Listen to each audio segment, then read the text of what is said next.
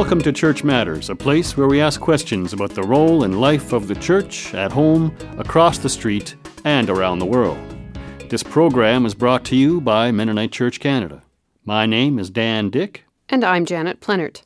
Today we will broadcast an interview we recorded live at Mennonite Church Canada's annual delegate assembly in Saskatoon on June 5, 2009. Our guest was Jack Suderman, General Secretary of Mennonite Church Canada. Jack is well known as a theologian, author, and educator with a doctorate in New Testament. Jack has recently written a paper to guide the church in matters of being a faithful body in times of tumult and widespread disagreement on a wide variety of issues and biblical understandings. His paper is entitled Being a Faithful Church Testing the Spirits in the Midst of Hermeneutical Ferment. Our scripture for today comes from Proverbs 15:22. Without counsel, plans go wrong, but with a multitude of counselors, they succeed. Luke 12, Matthew 18, 1 John 4 and 5, John 16. All are passages that teach ongoing discernment to learn the mind of God. The rigorous exercise of discernment can never stop if we desire to be a people of God. Indeed, it is a foundational vocation of what it means to be God's people, incarnate in the world, in order to save it from its destructive potential. In his paper, Jack presents a forgotten but refreshing reminder that the Church needs to reignite its commitment and its capacity to be a people of God's Word.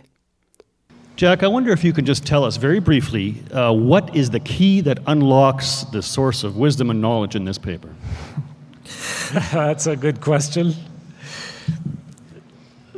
The paper is about being the church, about the vocation and the calling of the church. And the paper is about the capacity of the church to discern faithfulness to God's will with the use of Scripture. Uh, in terms of a key to the paper, I would point to the statement on page 70 of the booklet where it says, and I quote, in other words, the primary issue is not exactly what we will decide about the challenges that face us. The primary issue is whether we can be the church in doing so. And the paper then goes on to highlight eight points, eight ingredients that need to mark the discernment efforts of the church in order to be the church. And I think that is the key uh, to the paper. Jack, the Gospels tell us about Jesus enduring temptation. Now, there's many voices that we hear in these stories. How do we understand and apply all this diversity of opinion and uh, advice and desire of different parts when we're trying to actually interpret what the Bible is saying to us? I like the way you frame the question in terms of many voices. I think that is a really good way to look at the task of interpreting the Bible. It's not that any voice in the Bible is, is discarded in a good process of interpretation, but inevitably the strength attributed to which voice is really a key process. Take, for example, the, the temptations of Jesus that we've just studied. The, faith, the devil faithfully frames his efforts by using some of the voices in Scripture. And Jesus, in turn, adds other voices and says, Yes, but don't forget. For example, as we have seen in the baptism of Jesus, two voices from heaven, or one voice from heaven merges two voices from Scripture. The one voice from Psalm chapter 2 and the other voice from Isaiah chapter 42. And though that voice will keep on insisting that the kind of people, the kind of Messiah that ultimately will bring salvation to the world will be one that is willing to suffer and to die for the world. One who's willing to, to be a suffering servant and to die so that others may live. And we know that this business of aligning or realigning voices is never easy. For example, a few chapters later, we have what is often called the Confession of Peter, where Jesus asks his disciples, Who do the people say that I am? And the disciples say, Some say this, others say that, others say that. And Jesus said, And who do you say that I am?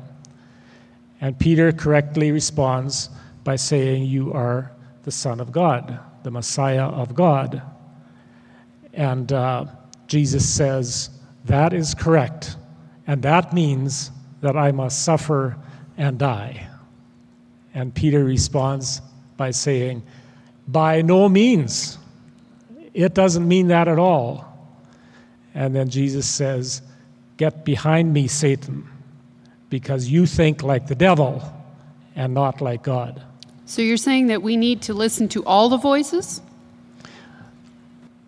Scripture comes to us with many voices, and all the voices need to be heard. None need to be discarded in the process of, of, uh, of interpretation. You're also saying the church can have at least three voices. The church can repeat what it's always said, it can modify what it's uh, said, or change what it has said. And you call this sufficiency and surprise, quote unquote.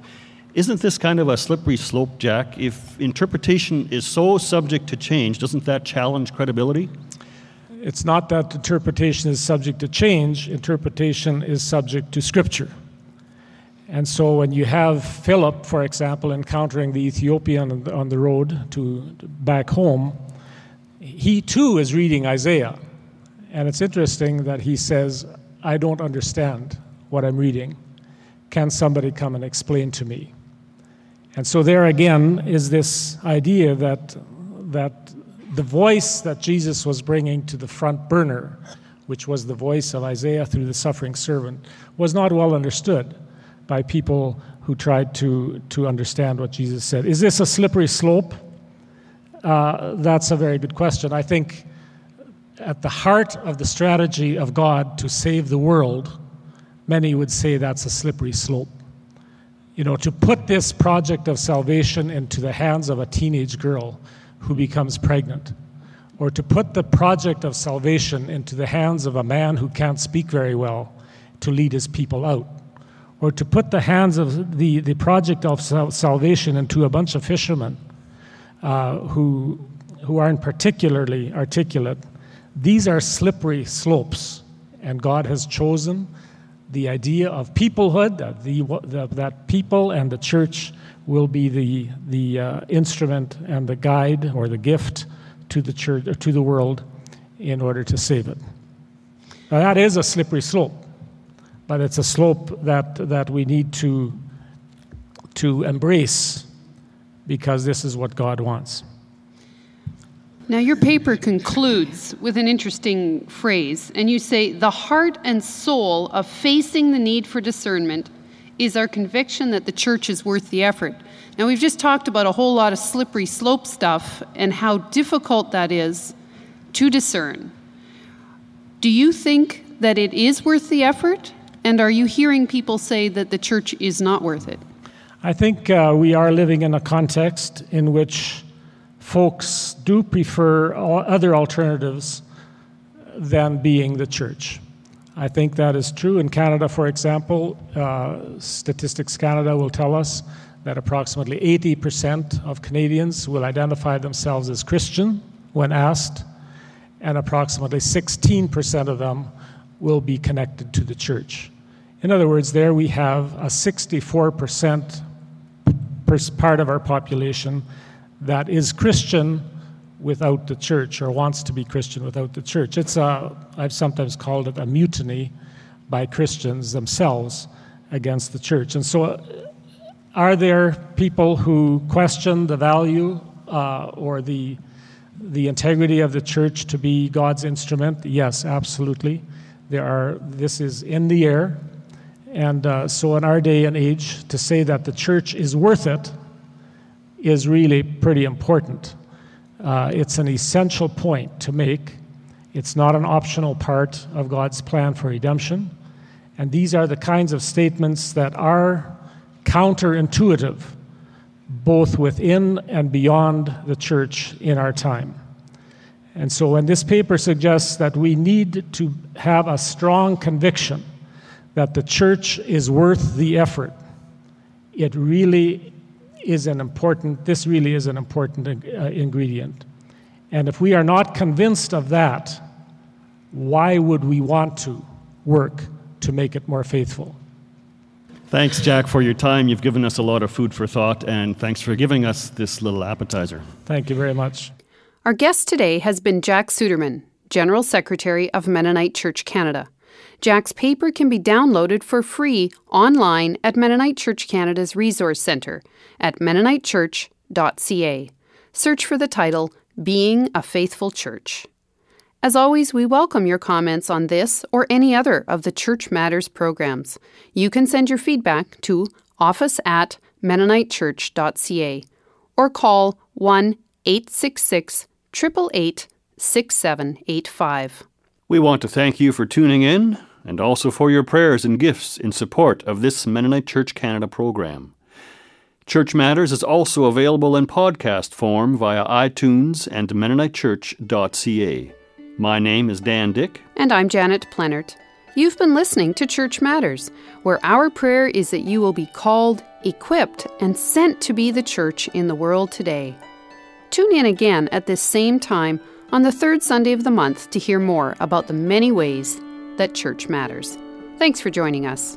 As you go out from here, may the Lord go with you, the face of God shine on you every day. We are sent by God wherever we are living, salt and light as people of the way.